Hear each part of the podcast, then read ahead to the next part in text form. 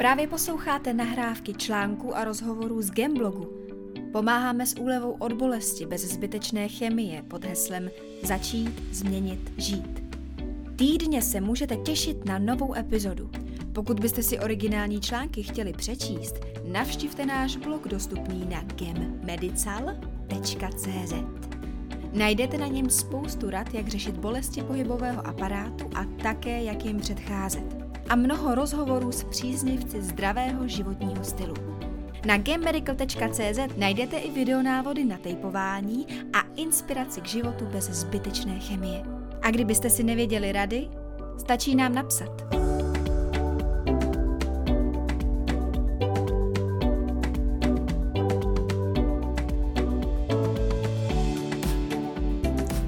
Proč neberu prášky na bolest?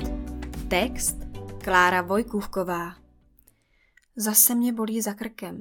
Chytla mě záda. Mám stuhlé a oteklé klouby. Musím si vzít zázračnou pilulku. Přeci nebudu trpět a dobrovolně se vystavovat bolesti. Ta je ovšem obraným mechanismem těla a důležitou informací pro nás, že se něco více či méně vážného děje. Byť se to nezdá, bolest tady není jen proto, aby nás obtěžovala a snižovala kvalitu našeho života. Tělo se nám prostřednictvím bolesti snaží říct, že máme začít dělat věci jinak, změnit životní styl, obměnit jídelníček, zařadit pohyb anebo se vypořádat se stresem. Často ovšem komunikace mezi naší myslí a tělem vypadá spíš jako když se francouz baví s Italem. Nejen, že si navzájem nerozumí, ale jeden od druhého nakonec pravděpodobně naštvaně odejde. Takhle se rozejít ovšem se svým tělem nedokážeme. Obvykle se tedy s nepříjemnými příznaky smíříme. Necháme se dál obtěžovat, nakonec poselství utlumíme analgetiky, léky na bolest. Otravný cizinec je tedy s námi dále, jen nějakou dobu není tak hlasitý. Pokouší se nám sice svým způsobem pomoci, ale my jsme mu zacpali ústa. Někdy je důvodem této zkratky nedostatek času zjišťovat pravou příčinu a někdy už jsme natolik zoufalí, že jsme zkusili všechno a nic nezabírá. Možná i lékaři nad námi mávli rukou, zbagatelizovali naše trápení a pronesli, že mladší už nebudeme. Bohužel tyto stereotypy přežívají i mezi zdravotníky, přitom bolest má nezměrný dopad na kvalitu života, bývá provázána nespavostí a často i depresivním onemocněním. Co teď s tím? Pátrat po příčině a odstranit místo samotného příznaku má v každém případě smysl. Navíc platí, že mohu léčit pouze takovou bolest, u které znám její původ, nebo kterou jsem již s lékařem nebo lékárníkem probrala a vím, odkud výtrvane. Z tohoto pravidla jasně vyplývá, že pouhé potlačení bolesti pomocí analgetik není na místě a vede navíc k jeho dalšímu nadužívání. Co způsobuje časté užívání léku na bolest? Po nějaké době přestane přicházet vytoužená úleva a naopak se bolest zhorší. V poradnách na léčbu bolestí se lékaři často setkávají s pacienty, jež na podávanou léčbu nereagují. Navíc může dojít i k poškození ledvin a jater. Z tohoto důvodu je zakázáno pít alkohol, když se berou prášky na bolest. Nutná je také opatrnost, pokud kombinujete analgetika s jinými léky. Interakce jsou popsané s antihypertenzivy, s přípravky ředění krve, s diuretiky a podobně. Dochází tak ke snížení jejich účinku.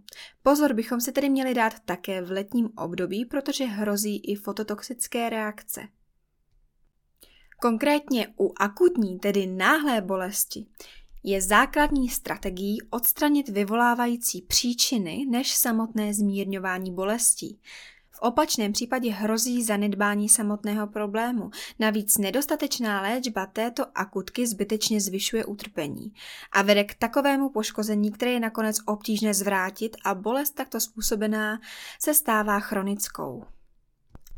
Ať je tedy možné si vše lépe představit, řeč o pozvolném zhoršování zdravotního stavu, například u kloubních změn či artróze, artritidě a také jiných nemocí, které bychom si s bolestmi pohybového aparátu spojili jen velmi obtížně. Věděli jste například, že některá kožní onemocnění se mohou projevit bolestmi kloubů? Není to až tak nelogické, zánět, který je provází, se dostane jednoduše všude. Tak například lupénka, Až u 40% pacientů se projeví na kloubech ve formě psoratické artritidy.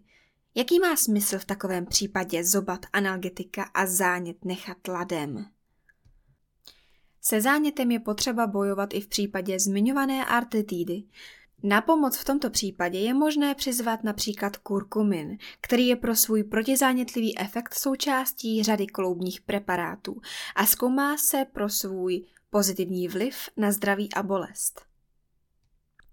Ochránit klouby a následně se dopracovat k pohybu bez potíží nám pomohou i kloubní preparáty s obsahem glukosaminu, chondroitinu, kolagenu a podobně. Některé klinické studie prokázaly, že například zmiňovaný glukosamin může zabránit odbourávání chrupavky. Pravděpodobně zkracuje také trvání raní stuhlosti, pozitivně ovlivňuje pohyblivost a zmírňuje otok kloubů, čímž následně povede i ke snížení bolestivosti. Sledovaná je účinnost kombinace glukosaminu a omega-3 mastnými kyselinami, které se prokázaly jako důležité proti degeneraci a zánětu. Ať už preventivně nebo při prvních projevech nepříjemných změn je dobré tyto léky nebo doplňky stravy zvolit a minimálně odsunout potřebu analgetik nebo zmenšit nutnost jejich užívání. Důvodů je hned několik. Nejsou návykové, řeší daný problém, nezatěžují tolik játra, žaludek či ledviny, lze je užívat i dlouhodobě. Režimová opatření a nelékové metody navíc vždy zvýší účinnost na ordinované léčby bolesti, čímž se snižuje mnoho rizik. Této teorie se drží i doporučené postupy odborných organizací. Například Česká reumatologická společnost zmiňuje nutnost správné obuvy či vhodných vložek do bod. Nutnost snížení tělesné hmotnosti pacienta bývá velmi podceňovanou záležitostí.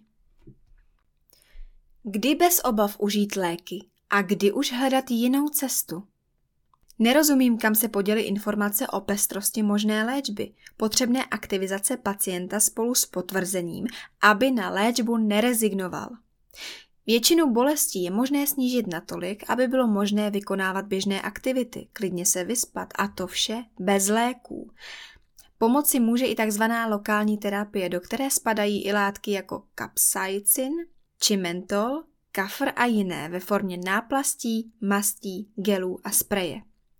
Ke zmírnění rozvoje nepohyblivého otoku přispívá kryoterapie, chlad. Na druhé straně teplo zvýší prokrvení stuhlých částí, uvolňuje svaly, vazivo se stává elastičtější a kloubní mas tekutější. I když alternativnější metody nebývají tolik uznávané, v léčbě bolesti tomu tak není. Řada i špičkových pracovišť a klinik využívá akupunktury. Efektivnější léčba se neobejde bez rehabilitace. Jejím základem je nácvik správných cvičení a držení těla. Jedině pacient, který se denně alespoň 15 až 20 minut věnuje cvičení, má šanci na dlouhodobější úlevu. Nezvolit okamžitě zkratku ve formě léků na bolest je hodně důležité především u osob se žaludečními potížemi či s nějakým kardiovaskulárním onemocněním. Jiné alternativy úlevy by měli používat také seniori a všichni pacienti na dlouhodobé léčbě. Bez obav se samozřejmě užít lék v případě akutní bolesti, u které známe příčinu a která dobře reaguje na léčbu a sama postupně odeznívá. V opačném případě pojďme hledat jiné řešení cesty. Zajímavou funkci může také sehrát magnézium, které významně prodlužuje a zvyšuje účinek užívaných analgetik, když už musí být. Jeho užíváním tedy lze snížit jejich spotřebované množství a navíc uvolňuje stuhlé svaly. Léky na bolest by z mnoha důvodů neměly být první volbou, mimo jiné protože se při jejich opakovaném užívání v našem těle děje řada nezvratných změn. Důležitou roli hraje samozřejmě charakter bolesti a její intenzita, která je ovšem subjektivním vodítkem.